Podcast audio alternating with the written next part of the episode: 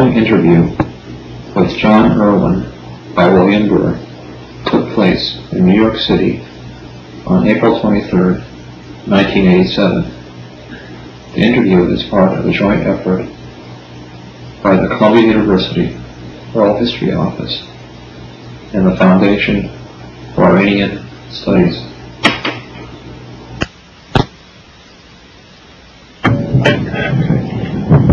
Professor Irwin, can you tell me where you were uh, born and raised? Born and raised in Keokuk Iowa, small town on the western bank of the Mississippi. Very happy place to have been boy. Mm-hmm. What about educational uh, background? Well, I went through school in Keokuk and then came east to Lawrenceville and Princeton, followed by uh, two years at Oxford, took a Bachelor of Arts in Jurisprudence, as the English call it.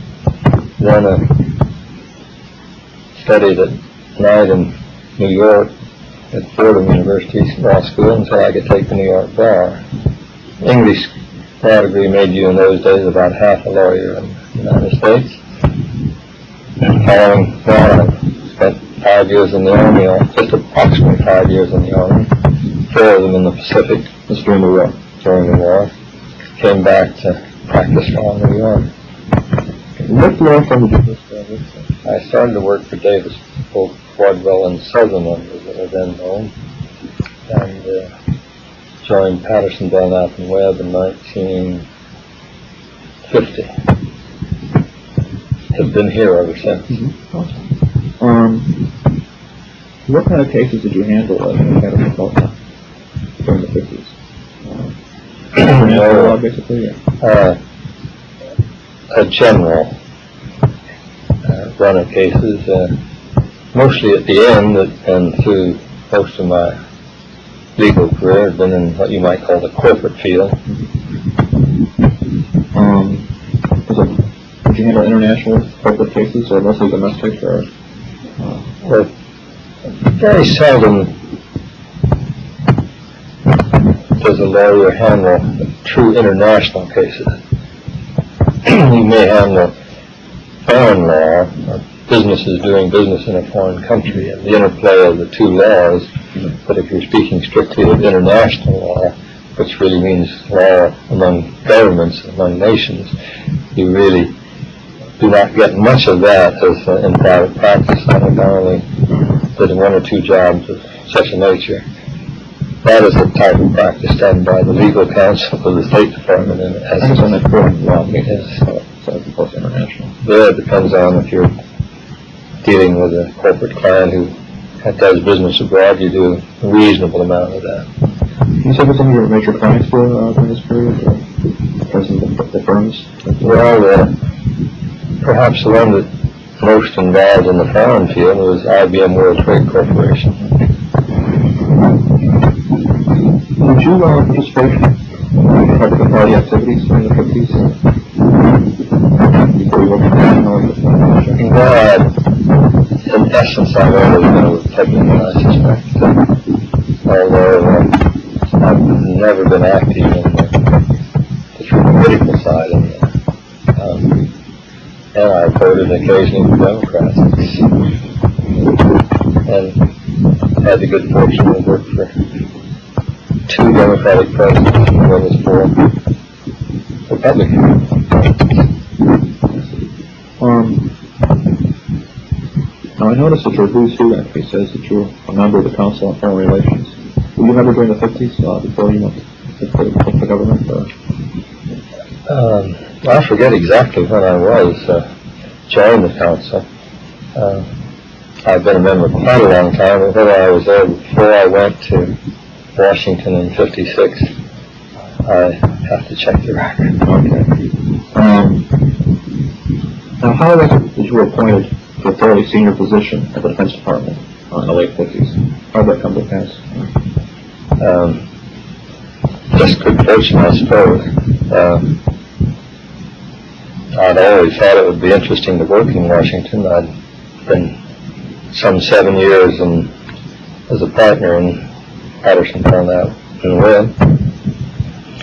And so I let it be known to a few people I might have known in Washington I was would be interested in working there.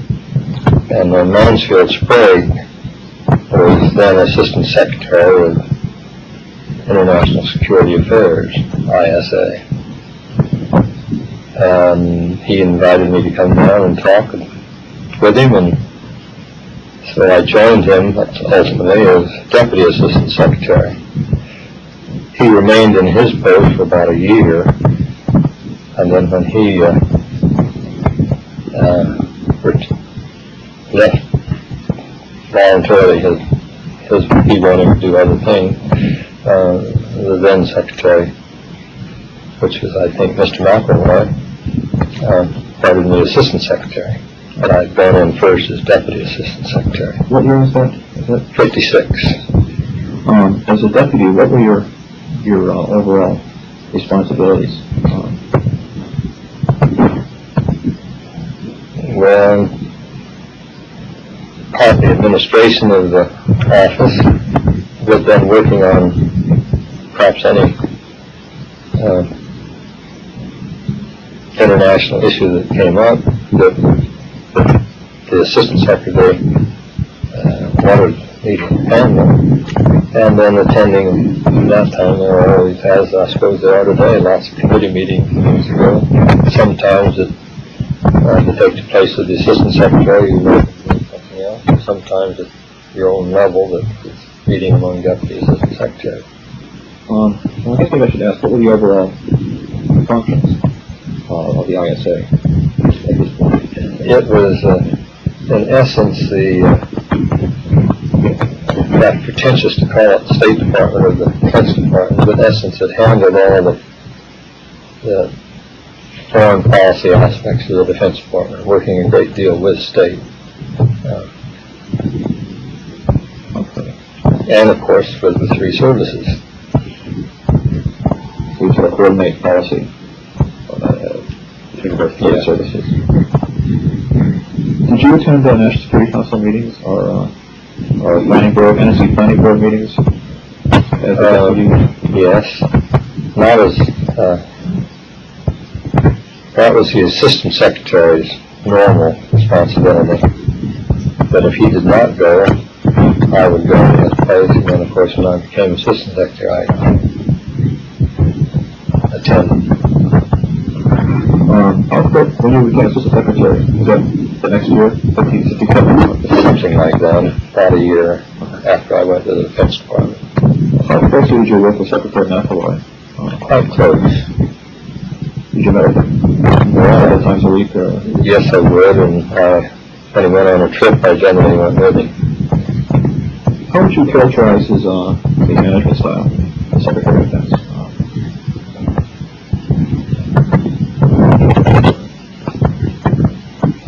He was an effective manager and a very easy, attractive personality.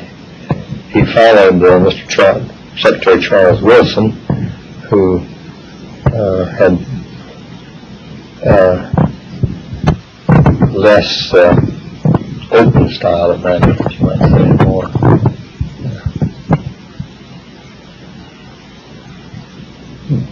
Um,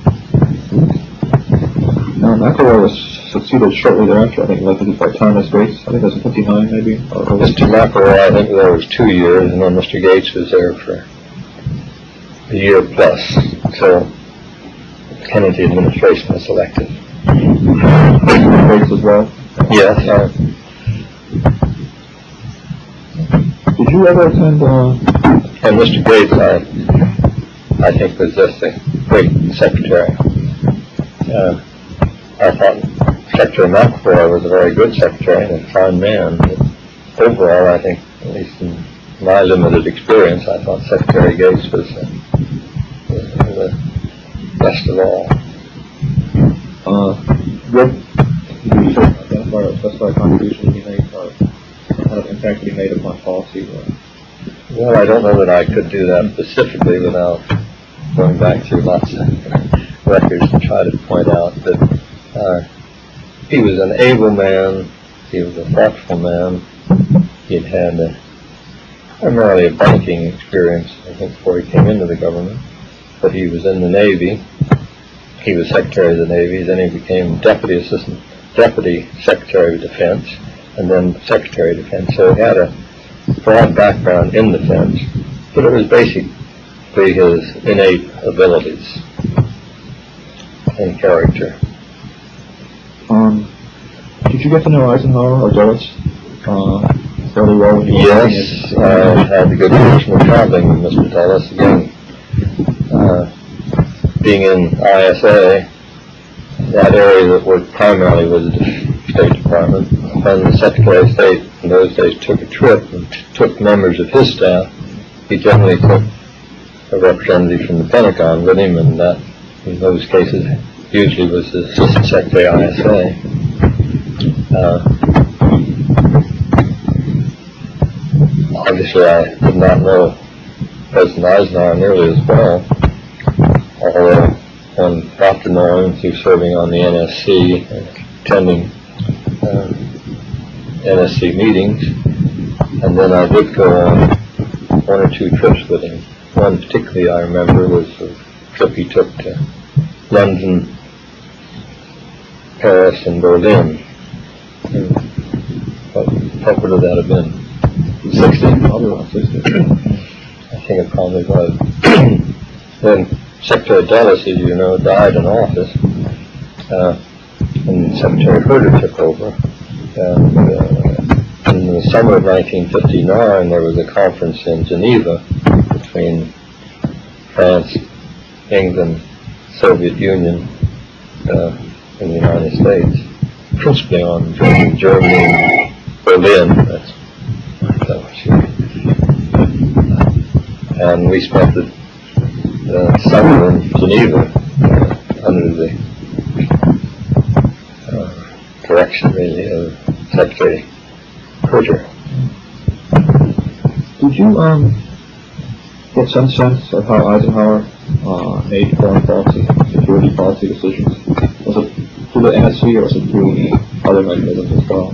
Uh, it was, I think, a combination of through the NSC and from his own background in international affairs, uh, both as a general in Europe and as perhaps as president of Columbia University. Uh, I, in those days, uh, he was a remarkable man and a man who uh, had the ability to delegate, which so many presidents do not seem to have. He, uh, but the fact that he delegated authority uh, did not mean he didn't know what was going on and keep in very close touch. Secretary Dulles always was very in close touch with President Eisenhower. Uh, and as you know, recent books have begun to uh, give a different picture of President Eisenhower than what was the popular image, at least in the press at that, at that time. I couldn't imagine two, two uh, cabinet officers quarreling in public under Eisenhower, as you often see disputes in the press ever since. Uh, I, I think he he would have treated them as, in a sense. Uh, he wouldn't, wouldn't have permitted the uh, public argument as to he would have decided, got them together and decided and that would have been that. So. Um, now, when you were at ISA, what kind of programs did the division have for uh, that related to Iran? Fit into the work of that? well, I spent primarily it would have been uh, uh, concerned with military assistance of one kind or another. Although at that time there was also a CENTO pact, which was included some of the countries from Pakistan, Iran, Turkey, others. Uh, and that that would be part of the, the responsibility that ISA would share. Who in the uh, ISA worked on Iranian issues? Was there someone like a Iran desk person or a Near East specialist that that worked on Yeah, so uh, at that time, ISA was divided into into the somewhat similar to the State Department areas. There was the Middle East, and the Far East, and America, and Latin America, Europe, Africa, being generally treated as part of the Middle East. Um, do you recall the names of some of the individuals who worked uh, on Near East and Iran issues uh, at that time in, in Or I hesitate to say because I might pull out one or two names and then miss names of people who really had a, uh, an important part in it. And uh, uh, some very able men in the Pentagon. Uh, one of my early impressions, which have stayed with me, is uh, of the excellence of our foreign service in the state. I think there are a dedicated, hardworking, intelligent group of men and women who have received far less recognition than they deserve. And they've been criticized without deserving it. Uh, they've not been appreciated either by Congress or, or often the administration for whom they serve. The same can be said in my experience in those days of the Pentagon. They were uh, the military often get criticized in the press, but they were a very able, dedicated group of men. Um, uh, you mentioned a few minutes ago there was a military assistance program going on at that time. Um, a lot of policymakers uh, think it was useful to offer for, to offer military assistance to Iran. Were sort of general purposes uh, at, that, at, at that time? Well, if you uh,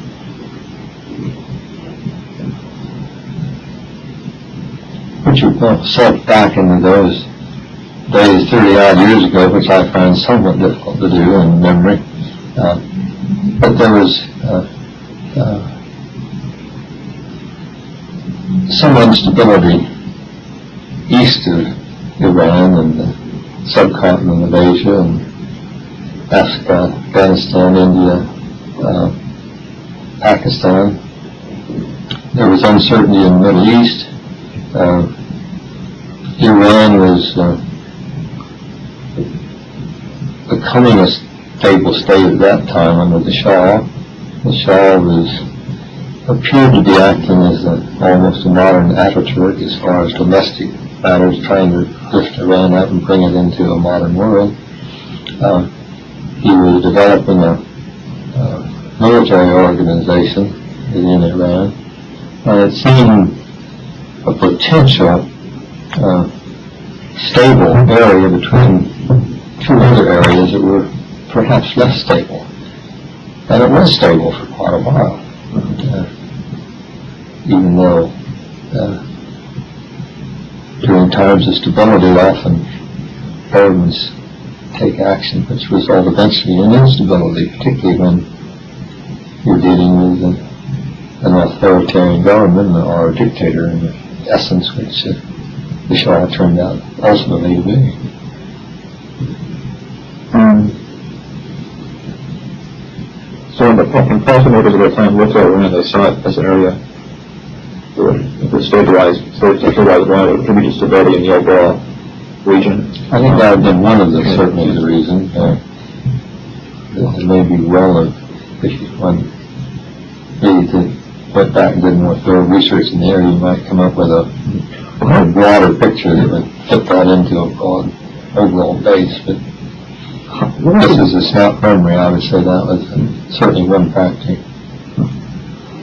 What was the importance of petroleum uh, in the way the policymakers assessed uh, American interests in Iran? Was it a ranking, high-ranking factor? Or? Well, I think petroleum has always been a, an important uh, aspect of our foreign policy, both for our own supply and also for each of Europe and for Japan. And it wasn't just Iran, although Iran had important resources. It was the whole Persian Gulf area, as it is today. Um,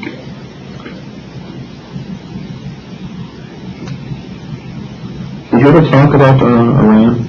Iranian issues that you can recall with Eisenhower or, or, or Dulles or, or Herter? I must Is I that- is anybody I really haven't, and I don't, because they're very s- few, op- few opportunities or reason. Uh, I didn't keep any papers when I left. Some people pack up all their papers and take them with them to write books. I never had that proclivity, and uh, I, I did not bring papers back to, to civil life uh, from the government. I suppose one could go and search out all sorts of old files ultimately and find what one participated in, but not having done that, I've had nothing to prick my memory except occasional conversations with friends or discussions of, uh, of a particular subject that comes up in, a, in either a social conversation or perhaps in a meeting at the Council on Foreign Relations or in Washington or possibly something like you're subjecting me to today. Um, how would you characterize, if you could, um, the general approach that the administration took towards the Shah? Was it strong support or? Yes, Moral I, support? I would say it was, it was staunch support in those days. Uh, Not uncritical support perhaps, but, uh, staunch support, I think, is a fair summation. Uh, I think, again, uh, as one looks back not on Iran per se, but take Central America or other areas, uh, a government often uh, follows a, an administration, I should say, rather than a government often follows a, once a policy is more or less established, follows along. And unless the president or the secretary of state or secretary of defense national security assistant. Um, really keeps reviewing it and seeing what happens, so often I think a policy carries on by itself. Um, to the point where warning should be taken, uh, which perhaps have not been taken, and it, it, it can move from administration to administration. It doesn't matter whether it's Democrat or Republican. Um, for example, I think in the case of the Shah, uh, at what point uh, the uh, absolute power of the Shah began to reach a state of, Don't know whether corruption is quite the right word, but in a sense a state of corruption whereby people within the government in the, in the country began to be disaffected and gave more support, to Khomeini. You can look at Latin America. How do you handle dictatorships which are friendly to the United States, which may be endangered by rebels, whether you call them communist or not, or another question. Uh, how you handle that circumstance uh, when you should see that internally uh, there is unrest building up? Yeah, Well, I think a sensible government ought to try to take some action or some, either to change the uh, nature of the, of the path of the individual running the government, or least presents to him what the problems are. Take, for- take, uh, Korea today. What should the administration, or what should the past Democratic administration and the present Republican administration do in Korea to try to avoid the problems that are fairly apparent to all of us who read the newspapers of a, a more and more authoritarian government than a people. It's very hard for, often for an administration, seems to me, to change directions. Not even change direction, just change emphasis to try to avoid what I'm sure many people within state, in defense, and perhaps even in the White House, see as problems. It's very interesting. You scholars ought to come up with answers to this. We'll see. Uh, I remember ISA in the 50s, did you ever travel to uh, Iran? Yes, it is. What were the circumstances you, uh, that you, you were being?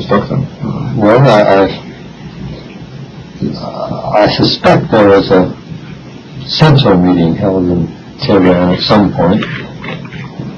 But then I think at other times, uh, I have gone, uh, if the Secretary of State or Secretary of Defense were going for some purpose.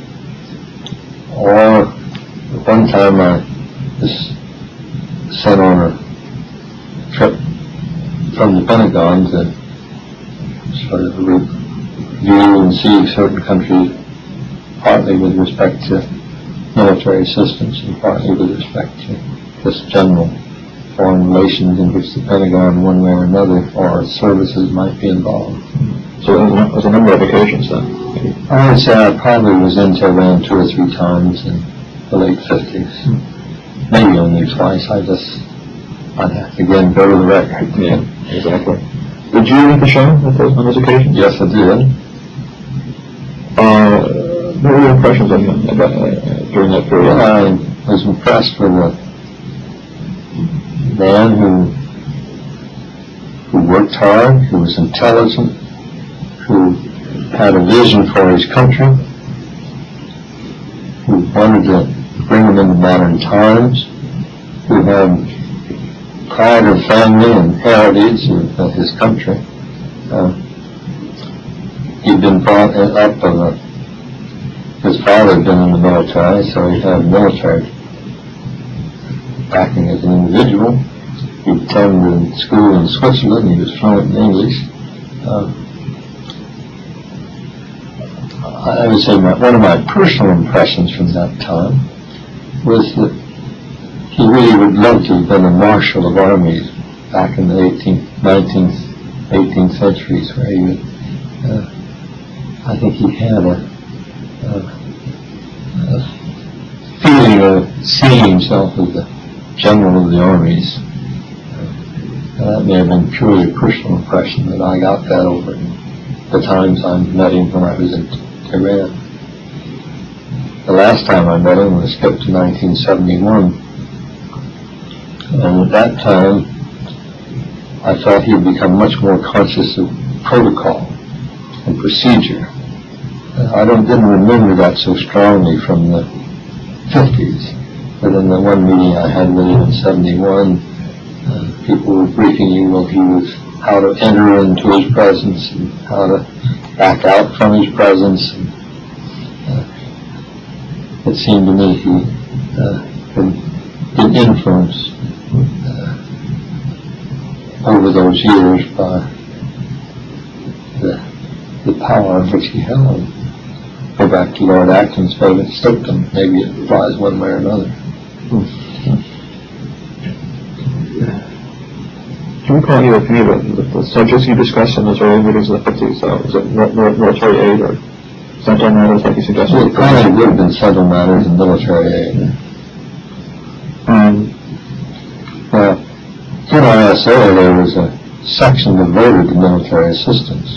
And while I was there, Charles Shuff was the Deputy Assistant Secretary in charge of that. And then later on, uh, Four-Star General, after Charlie left the Pentagon back to private life, uh, Four-Star General came in as Deputy Assistant Secretary. Name I know as well as my own, can't say it.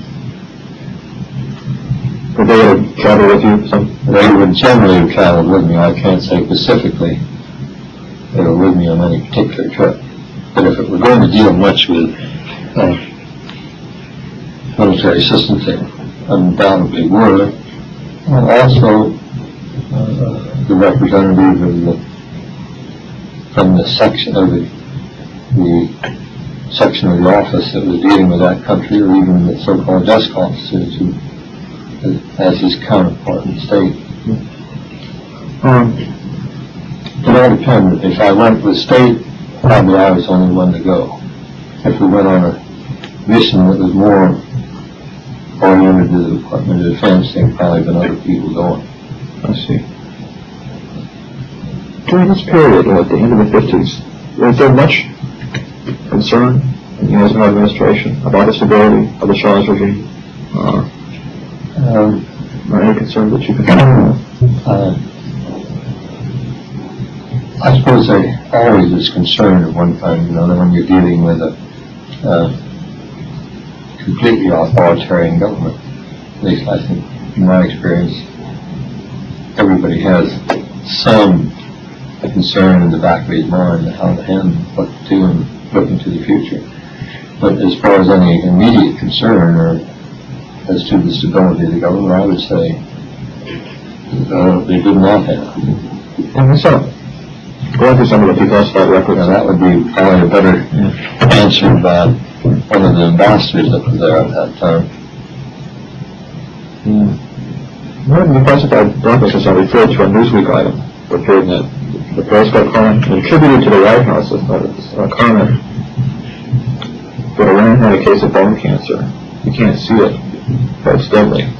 Uh, suggests, suggests a very serious concern, some, at some level, about the, about the future of what Iran. I said in the background, there always is concern. Yeah. Just like I'm sure today there's concern on Korea and concern in uh, Central America, Latin America, and concern what's been happening in the Philippines.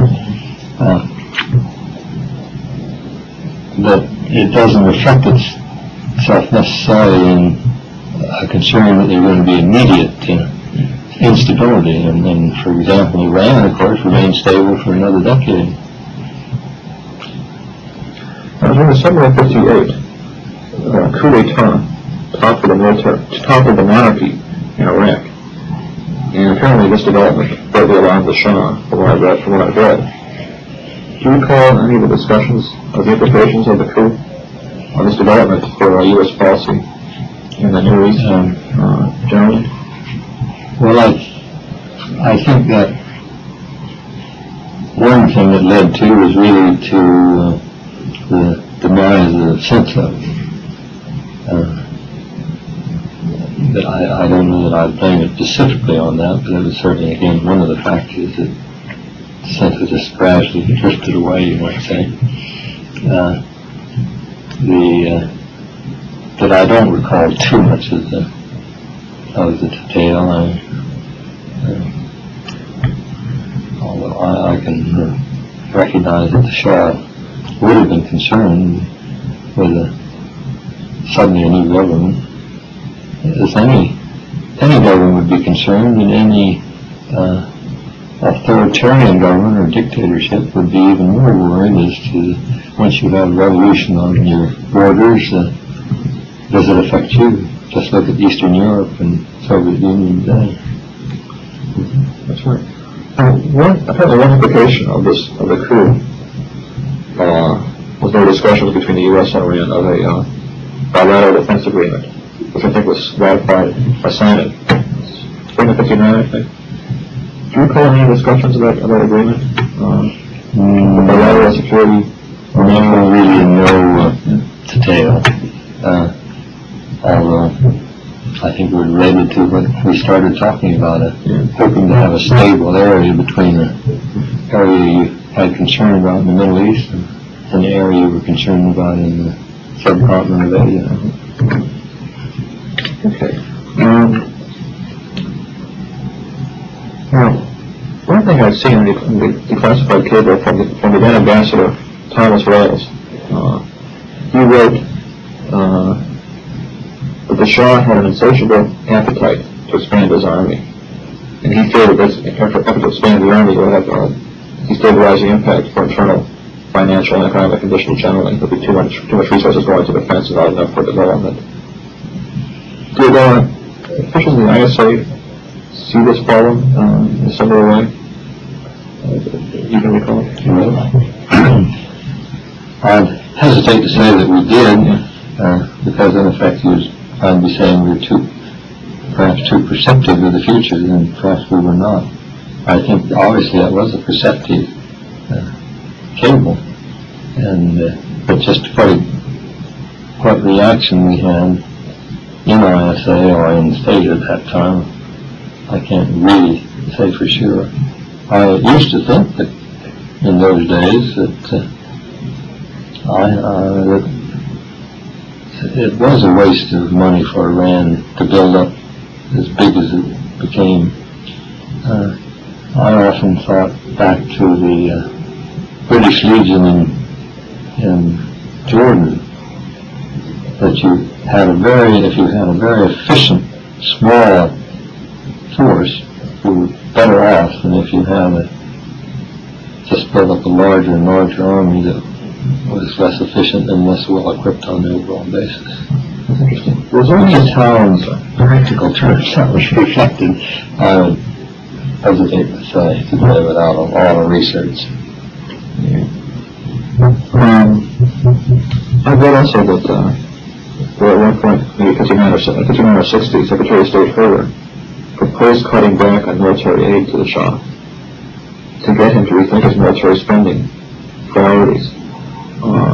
Is that ring a bell, any connection with that suggestion that he might be making? Well, not, uh, other than the general statement of it, I, I couldn't begin to say what the actual practical effect in the next couple of years or so of military system was, if any. Although military assistance, as you undoubtedly know, it it may have started in ISA, was often started in the services in ISA. The services recommending what they thought was needed there would be helpful. But the, uh, then it would go over to the State Department and be reviewed there from a, policy and political point of view. So, uh, if the Pentagon came up with a, a program state thought was uh, too large or handling in the wrong direction, uh, not only would they be expected to, but they did uh, uh, alter it. So ultimately, what went up to to uh, Congress as a military assistance program went with both the the backing of the state and the fence. Now, obviously, there are all sorts of compromises, the, not only among the services, but among with the, with the Office of the Secretary of Defense and then between defense and state. And in Congress, I think often the most difficult problem is uh, a combination of uh, the rivalry between the services, which could be solved by any administration, Democrat or Republican, except for Congress. I think Congress in many ways has more, bears responsibility more than any administration, Democrat or Republican. Because the committees of Congress are divided up in certain ways, and if you take action in, say, the Defense Department, which would in effect limit or eliminate the need for a particular congressional committee, uh, you immediately run into the prerogatives of, Congress and what, what the responsibilities and what the possibilities for the individual congressman are when dealing with these subjects and participating. So it's a, not an easy problem to solve by any administration or by any Secretary of Defense or Secretary of State or Secretary of one of the services. It's a, you soon get them intertwined.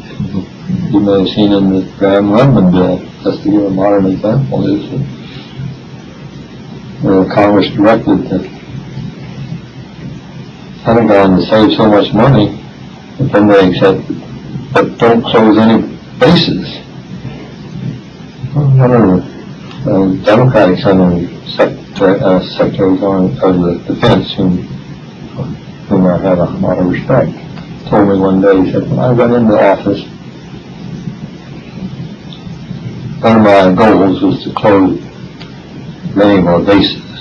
We had enough bases for a 10 million man army, and we had two and a half million at that time under control.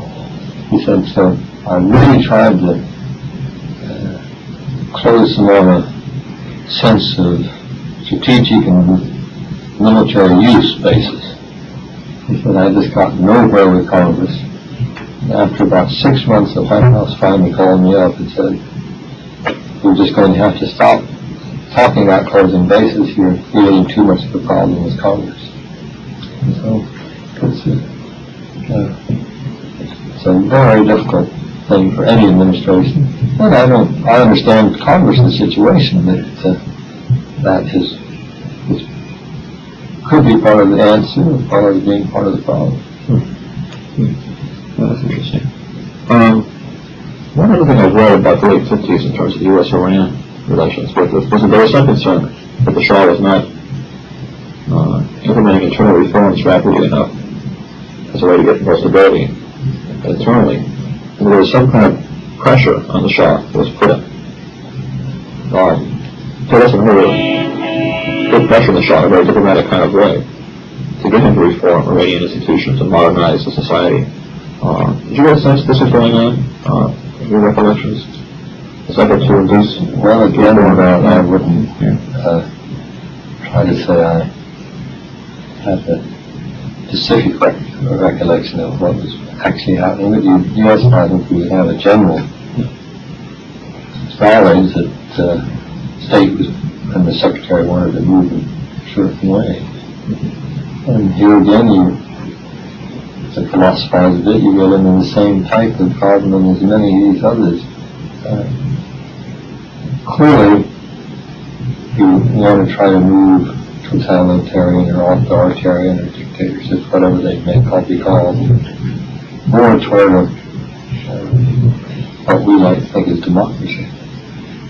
Uh, that often is very difficult without affecting the control of the party who may be a friend, an ally, and a, a good support in whatever part of the world he may exist to the United States and to its policies.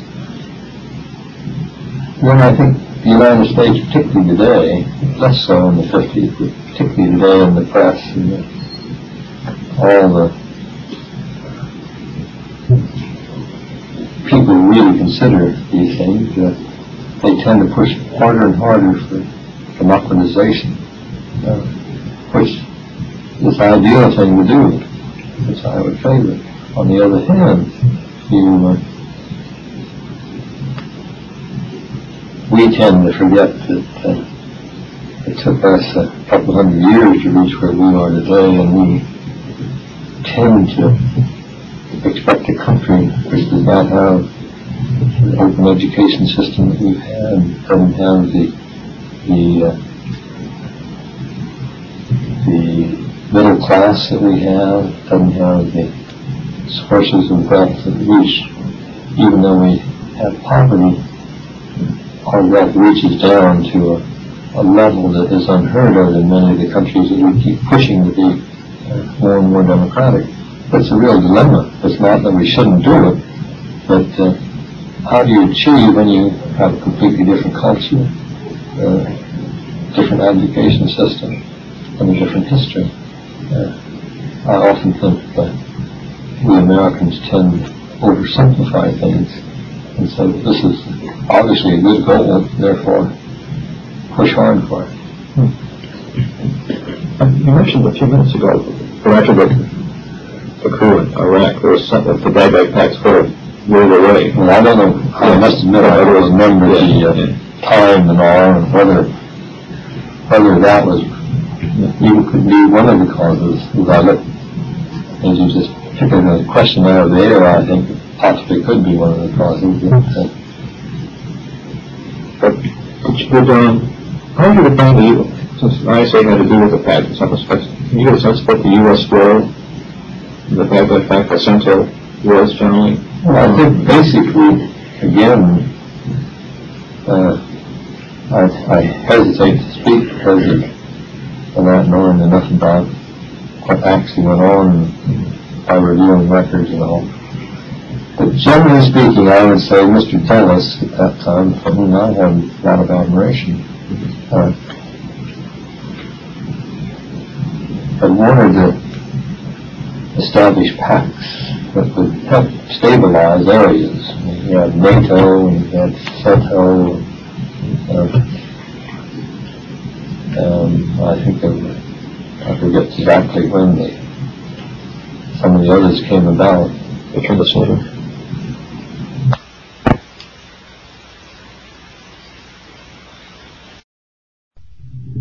You saying? But on my, on my, my memory would be that in considerable part it was Mr. Dulles and his policies that, uh, that made him believe that uh, the Central Pact would help uh, in the stabilization of the Middle East and Southeast Asia uh, uh, areas. Now, another comment on this Secretary Dulles uh, this isn't necessarily applicable to this particular circumstance, but uh, often the I say the press or the media, but I, I don't mean to restrict it to them because I think in academia, but the general public looked at Mr. Dulles as, as a very uh, uh, not narrow-minded, but uh, very uh, set in his ways and views. I found him quite the opposite. Uh, as I say, I often traveled with him. Uh, at that time, he traveled in a four-engine airplane, propeller driven, so it had about 10 berths in it. So he would limit the party to 10 people. Included two security guards. I mention that because today they take innumerable civil service, uh, secret service. Then there were only two State Department guards, no, no secret service. Uh, he had occasionally Mrs. Dulles would go with him, his secretary, uh, perhaps the uh, counselors of the State Department, sometimes the legal advisor, sometimes the assistant secretary, and the desk, desk officer of the areas concerned, and then uh, one representative from defense, which those days happened to be me, to be I. Uh, he, he would, uh, if he were writing a speech, he would make a draft of it, he would pass it around to all of the people with him, saying, give me any thoughts you have, changes or additions. And I was impressed that he would listen. And say the desk officer would say, well, Mr. Dulles, I don't think you should say that because of these reasons. Or, oh, I think you ought to add this in because of these reasons. Mr. Dulles would listen and say, well, and he might argue the point. Be an exchange, and he said, "All right, I'll put it in." Or he said, "No, I don't. I disagree with you. I'll go leave it out." It was that he had an open mind. Now that didn't mean when he made up his mind finally after considering all the points he thought that he didn't stick to it. He did, unless he saw some reason to change.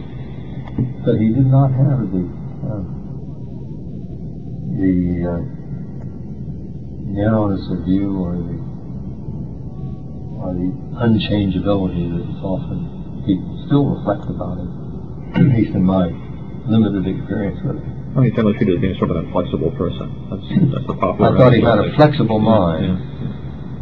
Willing to explore all aspects of the problem. Then when he made up his mind, he did remain inflexible in the sense that he didn't see any point to change that unless somebody gave him a really good reason, and then I think he would have considered that, and if it modified his view, he would have changed.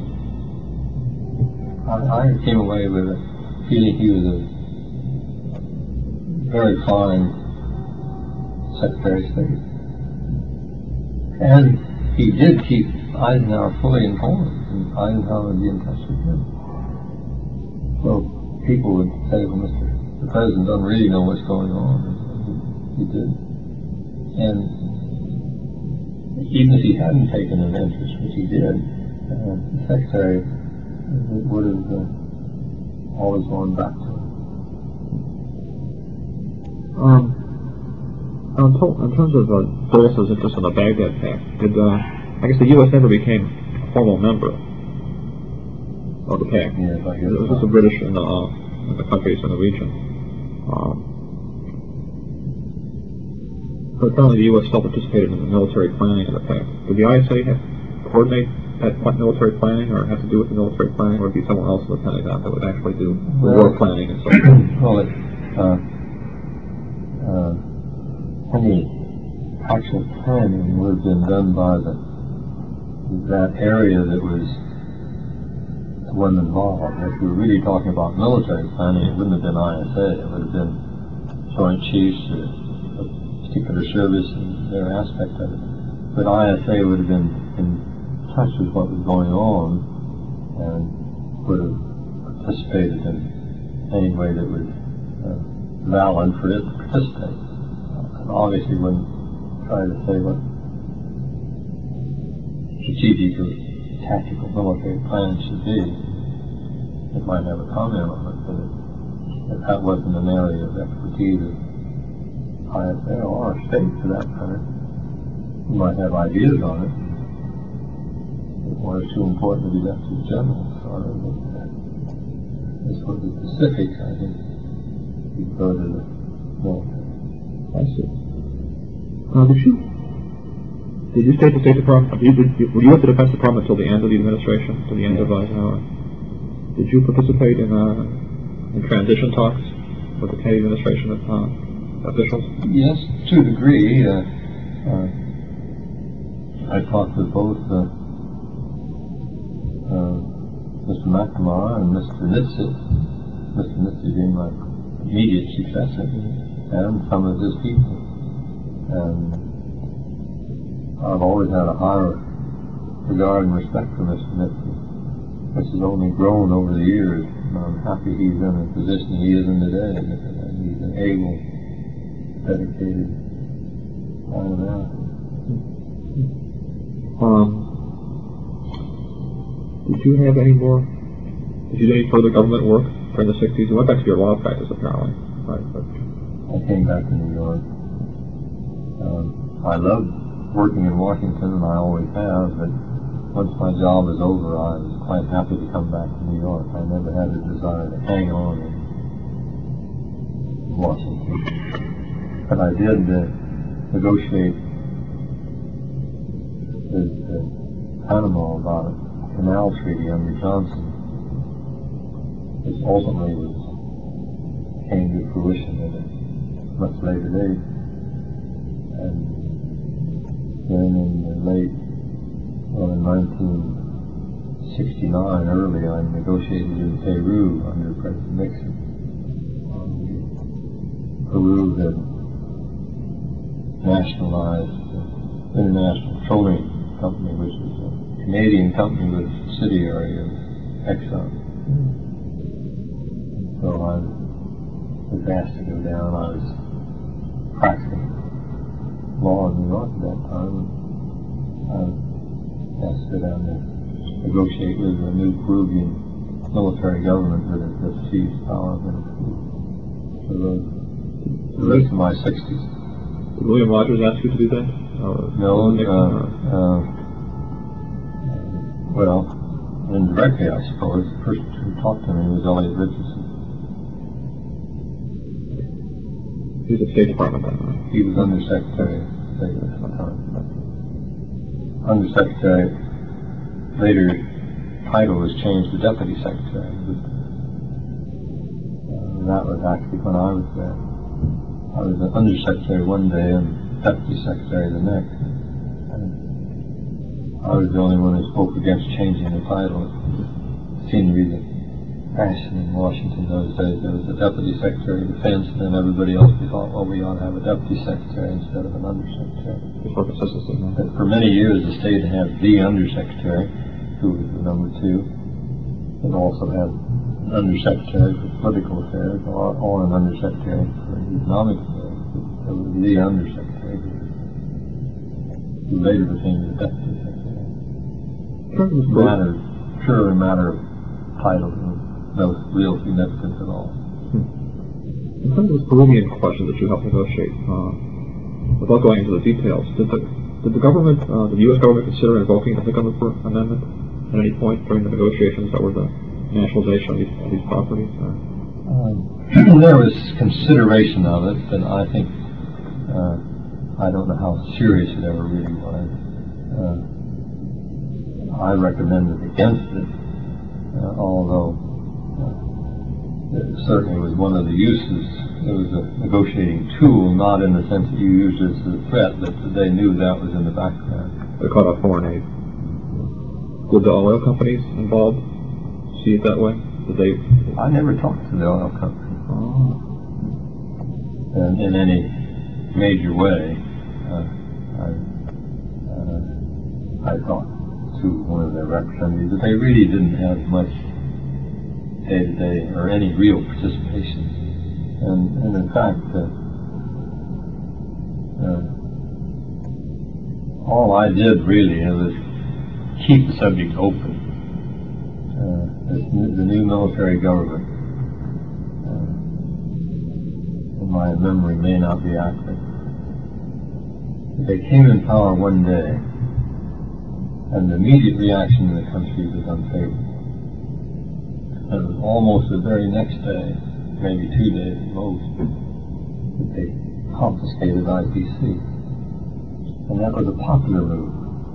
And really made them popular and gave them a base to work on popularity, which they hadn't had uh, in the first 24 hours. This is at least remember. Uh, and when I went down to negotiate shortly thereafter, uh, it was clear that the government was not going to take any remedial action with respect to IPC. We, had talks going on for six months or so, or even longer, but quite concentrated for the first few months.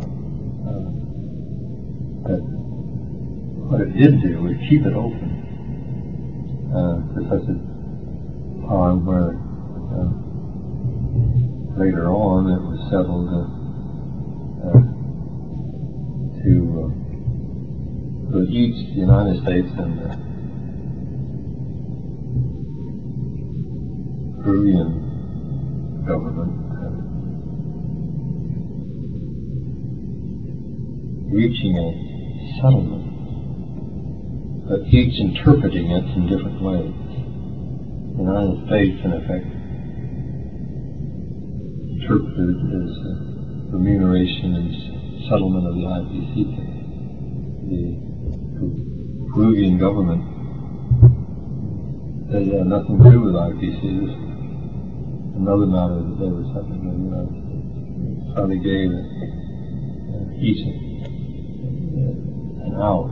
Uh, the U.S. didn't need an out. It was really handling it in such a way that it didn't uh, cause the government of Peru to feel they backing down on what been one of their first acts. And you mentioned the IPC, that's International Petroleum Corporation, is that correct? That was the name of it. Okay, sure. Now, what were the circumstances that led to your appointment as Undersecretary of State? Was it because of these negotiations or, uh, That I don't know. I was telephoned one day by Mr. Rogers and said, Would I come down him? And this was in 1970, mid 1970. So, but one never really knows what leads to. In fact, I, I've noticed in government there'll often be a group of people on a list, not on a list per se. I don't mean that nobody has a list of potential candidates, but someone is looking for an assistant secretary of state or defense or treasury or whatever department. There'll be certain names that will come up on when they're being discussed. If there's an undersecretary designed by a department two weeks later or two months later, may some of the same names will up and be discussed. So a lot of it's luck. You might be considered for an assistant secretary one day, or undersecretary another day, or commissioner another day. All depends, I think, on what background they're seeking, and uh, you can be considered for different posts. That's interesting. How, how would you characterize your responsibilities as Undersecretary and then Deputy Secretary of State? Uh, Well, in essence, you run the day-to-day State Department and handle anything that comes up that the Secretary isn't handling, or doesn't want to handle, or wants you to handle. Both substantive and administrative. did you have a deputy that worked closely with you, or your own spe- special assistant? Well, uh, I had a special assistant, very able fellow named Nick Veliotes, who later went on and retired from the service as a distinguished ambassador in Italy. Had been also assistant secretary of state for Middle Eastern affairs. Assistant, he was ambassador to Egypt as his last post. He was deputy chief of mission in Israel. He was ambassador in Jordan, so he saw the Israeli Arab problem on both sides. Well, distinguished Foreign Service officer, and I was very fortunate to have him in his younger days. I think he was a very able, energetic, intelligent young man. But then you also, of course, have Undersecretary for Political Affairs, which was, uh, Undersecretary Johnson. You had uh, there, Nat Samuels was Deputy Undersecretary for Economic Affairs. You had all your assistant secretaries. You had Ed Elliott, of whom you spoke earlier, was uh, the secretary of the, he headed the secretariat of the department at that time. And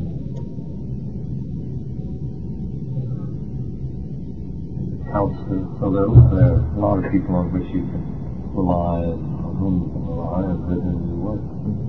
How closely did you work with Secretary Rogers? Uh, Well, quite closely. We met almost daily. a meeting of all the undersecretaries, basically. And that, that, uh, No, uh, he would start out often each day with a, with uh usually Mr. Elliott, who knew what everything was going on procedurally, with uh, uh, perhaps the Undersecretary for Political Affairs, the then Undersecretary, Deputy Undersecretary for Economic Affairs, myself. Mm-hmm. That type of combination two to four or five people most.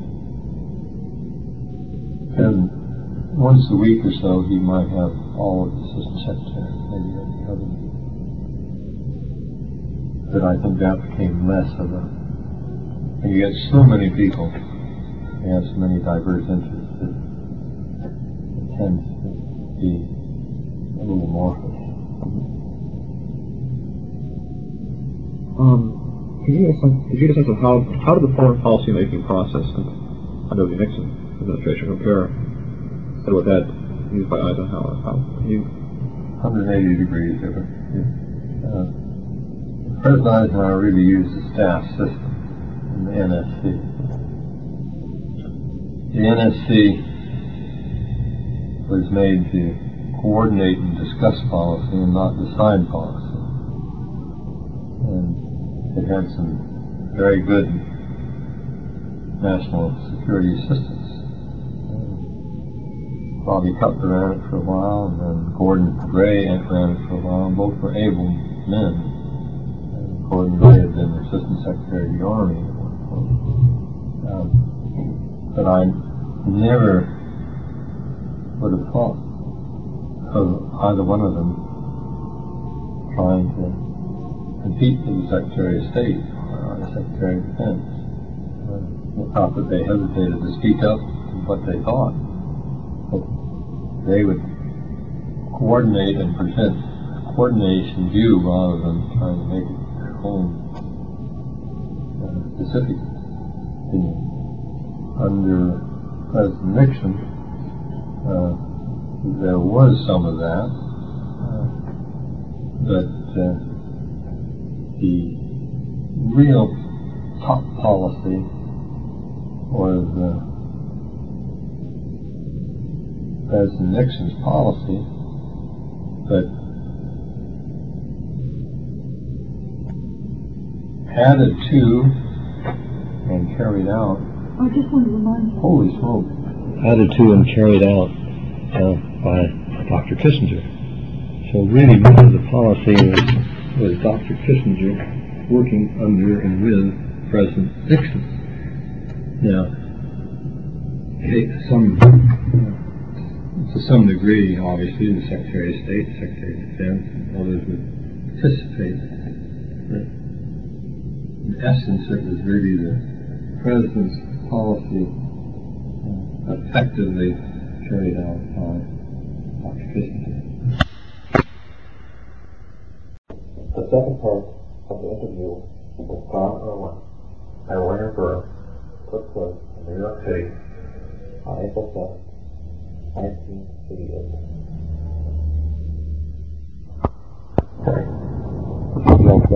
Um, before we get back to your work at the State Department in the early 70s, I have a couple questions about your law background that um, briefly pursue. Um, now, former Secretary of War Robert Patterson was, was a founding member of uh, your law firm, I think.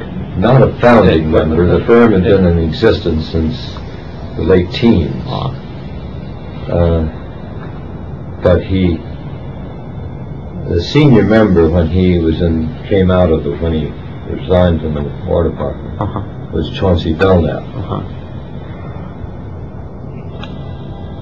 Early in their life, they had been good friends, three, three good friends, Judge Patterson, Mhm.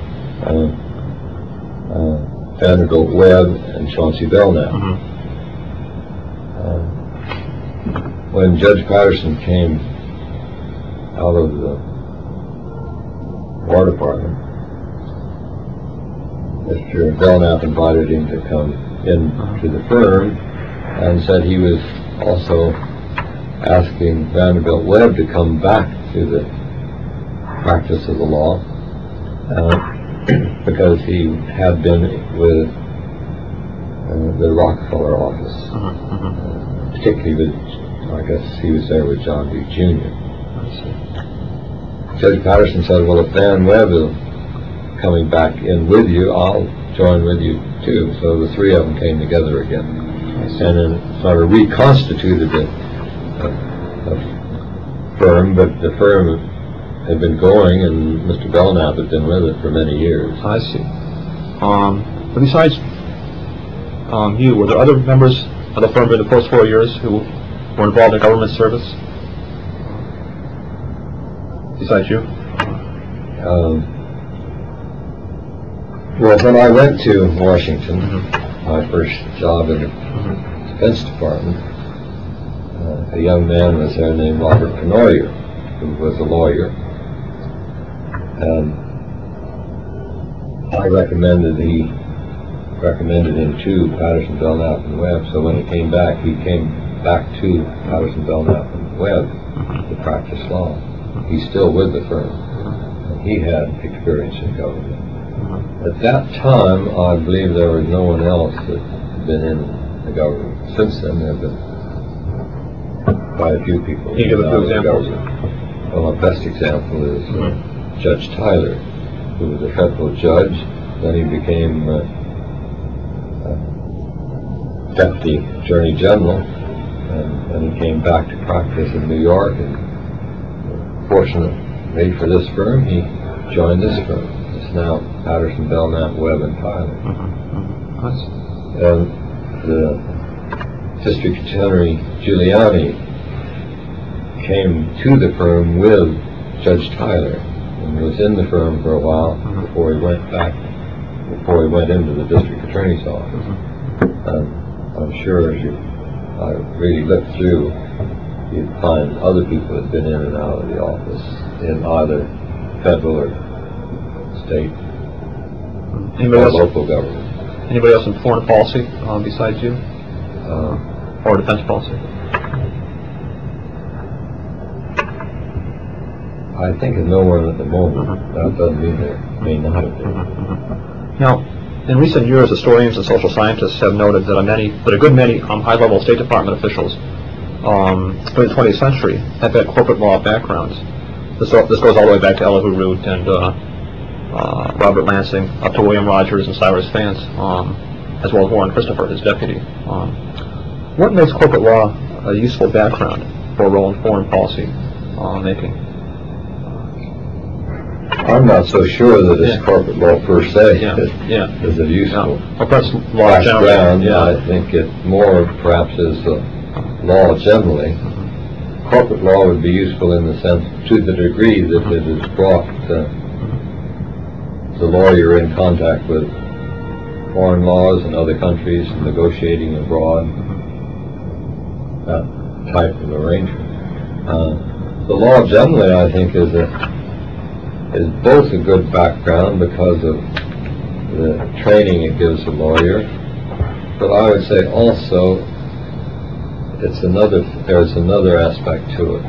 The law is an easier profession in which to go to the government and come back and have a, have your job back again than it is in a corporate array organization. If you're a vice president in a corporation and you leave for four years, there's no telling who may have risen in the corporation and who may be going up to, a higher position, mm-hmm. and you will have lost a, a certain amount of attention. It doesn't mean you wouldn't get your job back. I'm sure they most corporations give it give your job back, but you may have lost out in the sense of of attention as far as participation in, in, in the. So it's more difficult in a structured organization than it is in the law, where you, if you're a partner and you've got other partners, assuming they're uh, agreeable, uh, you may go to the government and then come back and pick up the practice of the law, somewhat like a professor. Professor can go into the government, spend whatever time he wishes in whatever area. He still is able to come back and pick up his teaching. Now, he may not, may or may not be able to pick up his exact post in a particular area, but uh, it's somewhat similar. You take a little risk if you leave the law firm and go to the government. Maybe the firm will say, "Well, I don't want you back." Just like a professor might go and uh, u- university say, "Well, I don't have that post open anymore."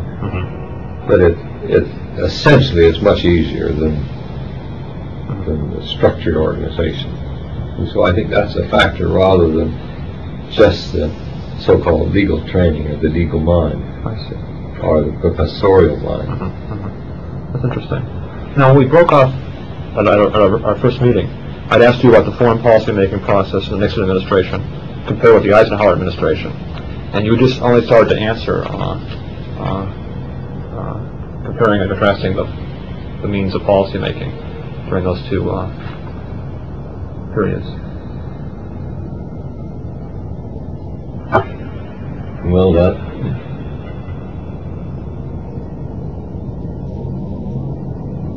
is a difficult question in some degree. In both administrations, the policy was clearly the president's. President Eisenhower uh, worked with Secretary Dulles a great deal, and Secretary Dulles carried out his policies. And I think undoubtedly helped President Eisenhower to reach certain decisions and policies. But essentially, it was President Eisenhower's policy, uh, working very closely with Secretary Dulles. In the Nixon administration, it was President Nixon's policy. Again, helped, and carried out well by, in this case, Dr. Kissinger, rather than the Secretary of State. Dr. Kissinger, uh, as NSC advisor, worked very closely with the President and was more influential in the ultimate policies, you might say, uh, than I think uh, Secretary Rogers was, although Secretary Rogers had a good relationship with the President and, and carried out a normal policy, but uh, for example, the areas of detente with the Soviet Union or the rapprochement with China, that was essentially President Nixon and Dr. Kissinger. So in one way you have the president working with one man in each case, each administration. But in the Nixon administration, it was more tended in many cases to be Dr. Nick Kissinger at the NSC rather than Secretary Rogers at uh, uh, State. When Secretary Rogers uh, left office uh, and President Nixon appointed Dr. Kissinger Secretary of State, then you had more of the relationship I would have said that existed between President Eisenhower and President Dulles. Now, getting into the question of Iran specifically, um, how would you characterize uh, the Nixon administration's, I guess, general approach towards Iran during the period of time you were you were at the State Department?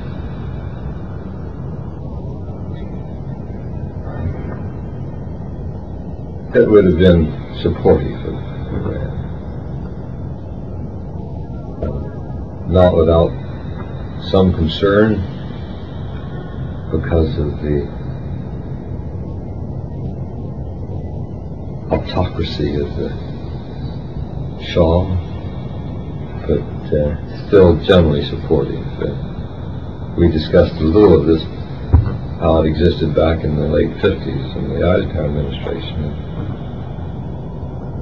Except, I suppose, over the years one saw more clearly that the Shah was uh, becoming more and more uh, absolute monarch. Uh, and, and there are, I would think, in, in broad philosophy, there might be similarities.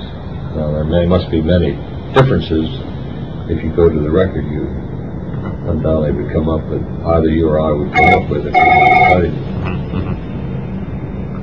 Um, now, now, during your years, the period of time you were at the State Department, the U.S. ambassadors in Iran were Douglas MacArthur II, and then uh, Joseph Farland, uh, briefly, I guess. Did you become familiar with the work of either, uh, either of them? Well, at that time I would have been, but if you ask me Yeah. just just to describe it now, I would find difficulty. In terms of characterizing their in, effectiveness? or- trying to remember Mhm. offhand what. Uh, what Um, when you uh, at this time, at this time, the, the Iranian, ambas- Iranian ambassador to the United States was Amir Afshar. I guess in the early '70s. Do you remember much about him uh, I don't really recall much about him. Uh, no. uh-huh, uh-huh. Um, when you were working on Iran, Iran issues during this period, involving petroleum or other questions, who were your major sources of information? Are there any people, people that you uh, uh, Well, the, dealt with in particular? the key man in the State Department was uh, was the chap in charge of, in effect, the oil desk. Um, a very able fellow named Jim Akins. Um, within the state, he would have been the, my, not only my, but the uh, closest advisor, along with the assistant secretaries in the areas in which oil might be being discussed. Now, it was shortly after you became undersecretary uh, that the issues of that the issues of OPEC and oil prices became a high level concern. Um, in the fall of 1970, Libya demanded and got an increased share of the take of its, its oil revenues, and this was followed by similar demands from the Persian Gulf countries uh, in the fall of 1970. And later in that year, there was an OPEC meeting in Caracas where the members declared their, their intent to control the price and supply of oil over the long term. Now, did, did these developments come as a surprise uh, to the State Department? Uh, I don't think it should.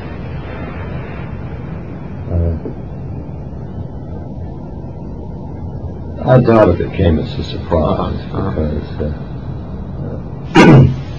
uh, at least to those who were working in that area, but I couldn't really say positively. Um, what kind of concerns do these, do these, uh, Pardon? what kind of concerns do these demands, uh, uh, raise? Uh, what, in- in- within the State Department when, when people Well, discuss them? Uh, Uh, The question of supply and price, I suppose, are the two basic.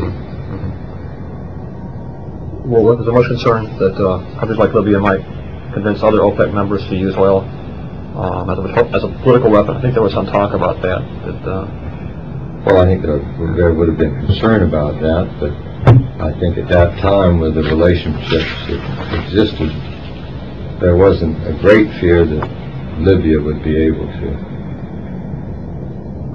induce all, all the other oil states to follow its lead. So while, yes, there would have been concern and attention, there wouldn't have been a, a, a feeling that that was likely to happen. um, when, the, when these questions of oil price and supplies uh, came up, what kinds of policy options were discussed in the State Department in terms of responding to these uh, uh, initiatives being taken by the OPEC members?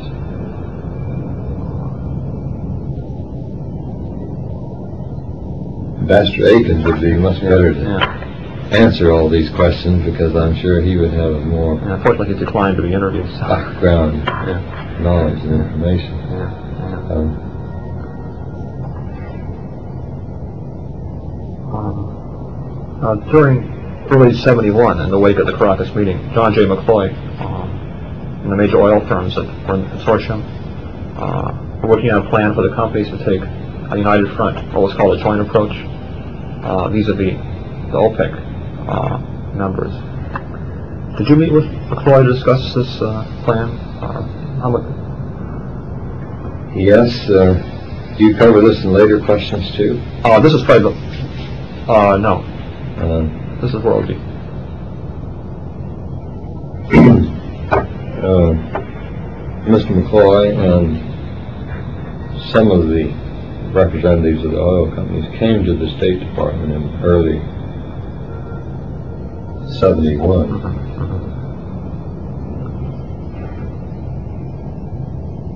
And if my memory is correct, which it always may not be, uh, in effect said they were saying, trying to get a, uh, an agreement among all the countries on oil, so there would be a standard with all the different countries, somewhat you just spoken.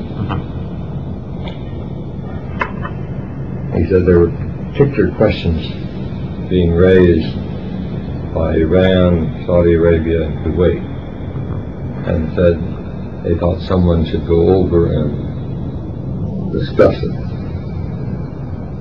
with the heads of those countries from the government rather than from the oil companies.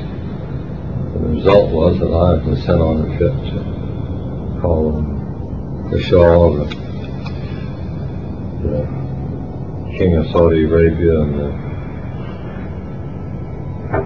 head of Kuwait. Sultan of Kuwait, I guess, is whatever the correct title is. I think that's right. Um, Well, I, I talked first to the, I went first to Iran, then to Saudi Arabia, then to Kuwait. Ambassador Akins accompanied me, as did the Assistant Secretary for, for the Middle East. Oh, And Sisco. both were very helpful. Did that be Joseph Sisco at that time? No, I don't think it was Sisco at that time. Uh, I'm not sure. But um, um, I think Ambassador Murphy also was with us. I'm just not sure which post he was in at that time. In any case, uh, uh, those three countries, in effect, said that I think the oil companies in the United States are making a mistake in pushing for a, unified agreement on the part of all oil states. Because if we're forced to cooperate with all the oil the other oil states. The other states are more radical, Libya, so forth, picking out the radical states. And therefore, we would end up, you would end up with a agreement that was more in accord with what the radical states wanted than what your friend, friendly states would be willing to do. Namely, they describing themselves as the friendly states. Uh, so they thought, we think you'd be better off if you made an agreement with the three of, in effect, our three states. They weren't talking together, but they were talking individually, but more or less than the same vein. Uh, well, it made sense to me as an individual. It made sense to the people that, with whom I was traveling and who were more expert in that area than I, both in oil and the political, economic field of the Middle East. So that was what I recommended. And that was what ultimately happened, that the oil companies agreed in a separate agreement with those three states. Uh, I don't know, again, the detail of what followed thereafter, but I talked to, I occasionally see one of the chief oil representatives who was negotiating in Iran at that time. He lives in Princeton, New Jersey. And I asked him one day, as he looked back on it, did it ever make any real difference? The fact that I'd recommended contrary to what they had really originally started out to do. And he said, no, I've thought about it over time, and he said, I don't think it did. So, uh, whether who was right or who was wrong, it made sense to me at that time. That was what I recommended, and that was what the State Department recommended to uh, uh, Mr. McCloy and the oil company. Now, I read that, that prior to your departure, you met with President Nixon. Uh, did he give you any special instructions before you? No, not any special instructions. Congress had a hearing and they kept trying to find, trying to confirm their previous opinion that there must have been a definite policy that the government wanted to take irrespective of what the oil companies wanted, and that was not the case. Hmm. I did have, I had no uh, uh, specific instruction to do this or do that on, on that negotiation mission. It was just to course, listen and, listen and learn and recommend. Mhm, And that's what I did. And it was not a preconceived decision. Although there were, ever since then, people have often thought there were. mhm. Hmm, Okay. Yes. Um, on, on your mission to the Middle East, did you go to uh, Iran first, or Yes, I went to Iran, Saudi Arabia, and Kuwait. um, how long? You, how long were you in Tehran? Uh, was it a few days, or? Just a couple of days. Uh, Same, it was just a quick visit each place. mhm, mhm. Now, I guess you met with Ambassador MacArthur when you went to Yes. Tehran. Did he? Did you talk about the McCloy uh, oil company uh, proposal with him? He knew about it. He? What was it? Do you recall his opinion? Pardon? Do you recall his opinion at the time? Uh, I think he agreed that uh, that it would have been better to negotiate with those countries that were willing to be negotiate on a more friendly basis, as they would have put it, than trying to tie them up with the more radical states. I don't recall the specific position of the other two ambassadors, but I suspect that it's not too dissimilar. Um, I guess I read that you met with Jamshid Amouzegar, who was the Minister of Finance in Iran at this time. Uh, you met with him before you met with the Shah. That's what I think I read in the New York Times. I looked back at the Times at that time, and they said that you met with uh, Amouzegar and then the Shah. Uh, do you recall anything about the meetings with with the Finance Minister? I really don't. Yeah. Um, because I, I, after, you, after you had left Tehran, he was quoted as saying that I don't know what Mr. Irwin's visit was for. Uh, why would he have said that? You read anything that, uh, That I don't know. You met with the Shah by yourself when you were there? McCar- Ambassador MacArthur came with me. Uh, now I, do we call the substance of your discussion with the Shah? Pretty much what you said before. Just what we've been talking about. Um, now, according to one document that I've read, uh, Ambassador MacArthur later said that the Shah had threatened an oil embargo if oil companies played any dirty tricks. I guess dirty tricks is a quote. Uh, did he say anything like that to you? Uh, possibly an oil embargo if the companies tried to take a coercive approach, I guess. Uh, I, I don't recall specifically uh, whether he said that at that time or at a different time. I don't recall myself. Okay. Um, now, did the Shah, do we call the Shah make any, any assurances about supplies or prices in your discussions with him? Uh, Uh, yes, my impression was that he felt that if the uh, oil companies negotiated with Iran, Saudi Arabia, and Kuwait, they could get agreement on the price for a specific period of time. Roughly five years is my memory. The assumption was that there'd be a stable flow of oil in that, in that time. And Yeah. I believe that events pretty well carried that out, only to be interrupted by the Israeli,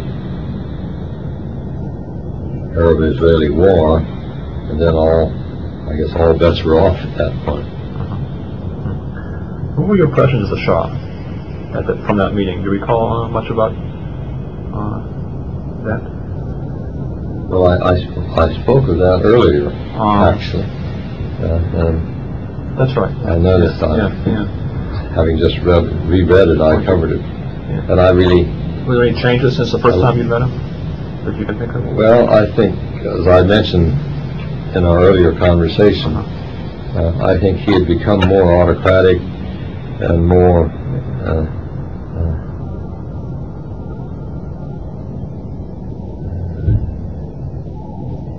I suppose, more inflexible in his views once he had determined on his views.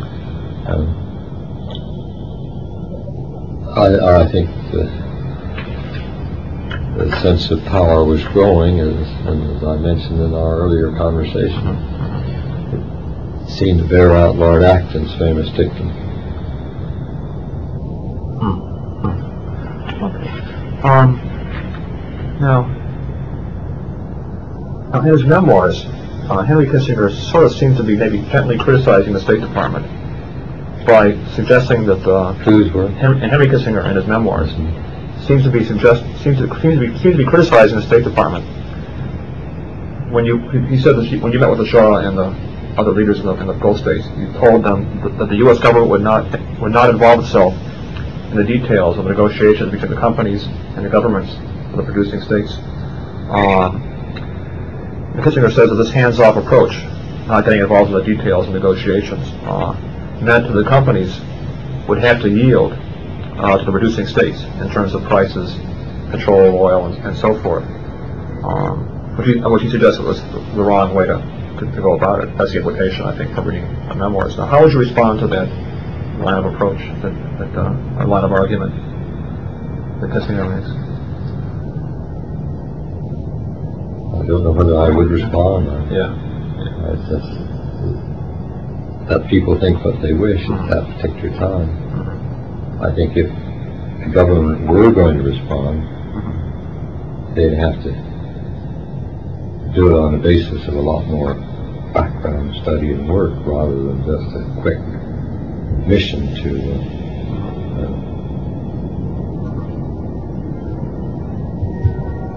uh, discuss and listen and learn and recommend, but uh, as a result of what those three countries said. And if it were going to happen that way, and the United States was to take a real part it would have been as much Dr. Kissinger's responsibility for the influence he had on policy. But the president, as it would have been uh, Secretary Rogers uh, in the State Department. And if it had been raised, it would have been considered by all of those individuals. Um, but what was this, I guess, was this option of, uh, of a, of a strong government role in, in these negotiations, uh, I guess banking the oil companies, was that, was that option discussed, uh, as one possibility, uh, dealing with the OPEC, uh, issues? Well, I just don't recall the details. I would have thought that the government would in broad measure, in general measure, given backing to the oil companies, but maybe not in the Pacifics to the degree that Mr. Kissinger speaks in that case. But I, frankly, I don't recall the details. Um, Again, you're missing your best source in Ambassador Akins. Yeah. Um, Okay, one, one more question on, on petroleum. I guess during, later in seventy, during late seventy-two and the court, and early seventy-three, uh, the Shah advanced a plan for Iran to take over, to, to take over the in-country operations of the uh, consortium, uh, and compensate the companies, the consortium members, uh, through a long-term, uh, sales purchase agreement. Do you, do you recall your reaction? Was some, but at the time, some state government officials considered this close to uh, expropriation, given that the consortium had a long-term contract to run oil operations in the country. Um, What, what date was this? this is late '72, early '73. Uh, Yeah. Well, I don't, I don't really recall the the details of that. okay. See. Now, around this time, uh, besides petroleum questions, there are other issues that involve the U.S. and Iran, such as arms sales policy issues.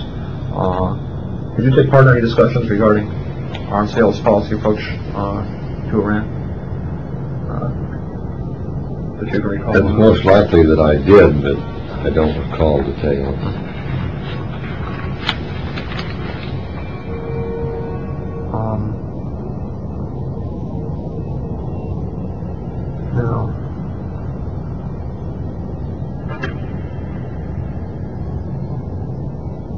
Now, one, I guess maybe one, maybe to refresh your memory, and one issue that came up in spring of '72, when the Shah and President Nixon traveled to Iran.